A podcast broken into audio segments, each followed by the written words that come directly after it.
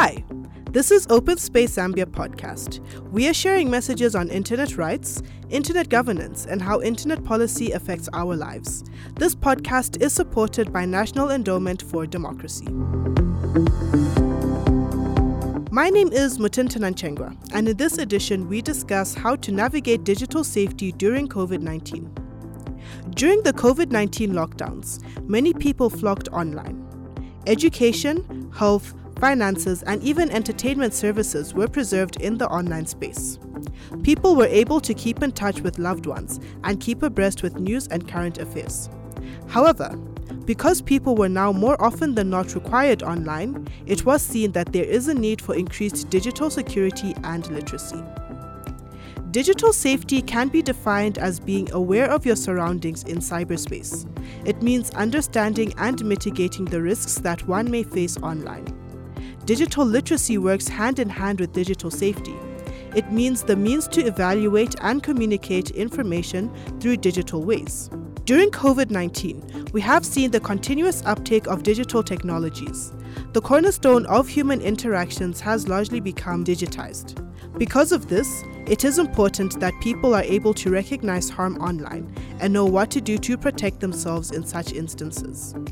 The African Development Bank says that the development of digital skills is an important part of building resilience to economic and social shocks like those presented by the COVID 19 outbreak.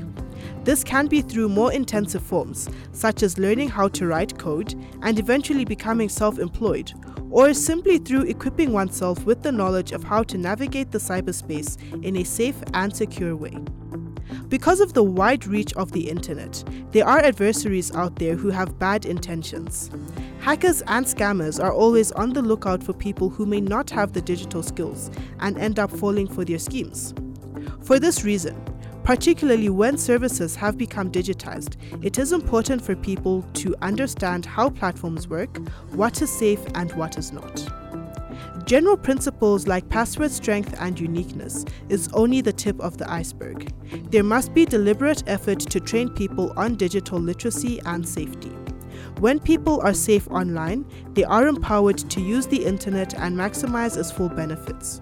Contributing to a free and open internet means that people should be able to use online spaces without worrying about being scammed or hacked.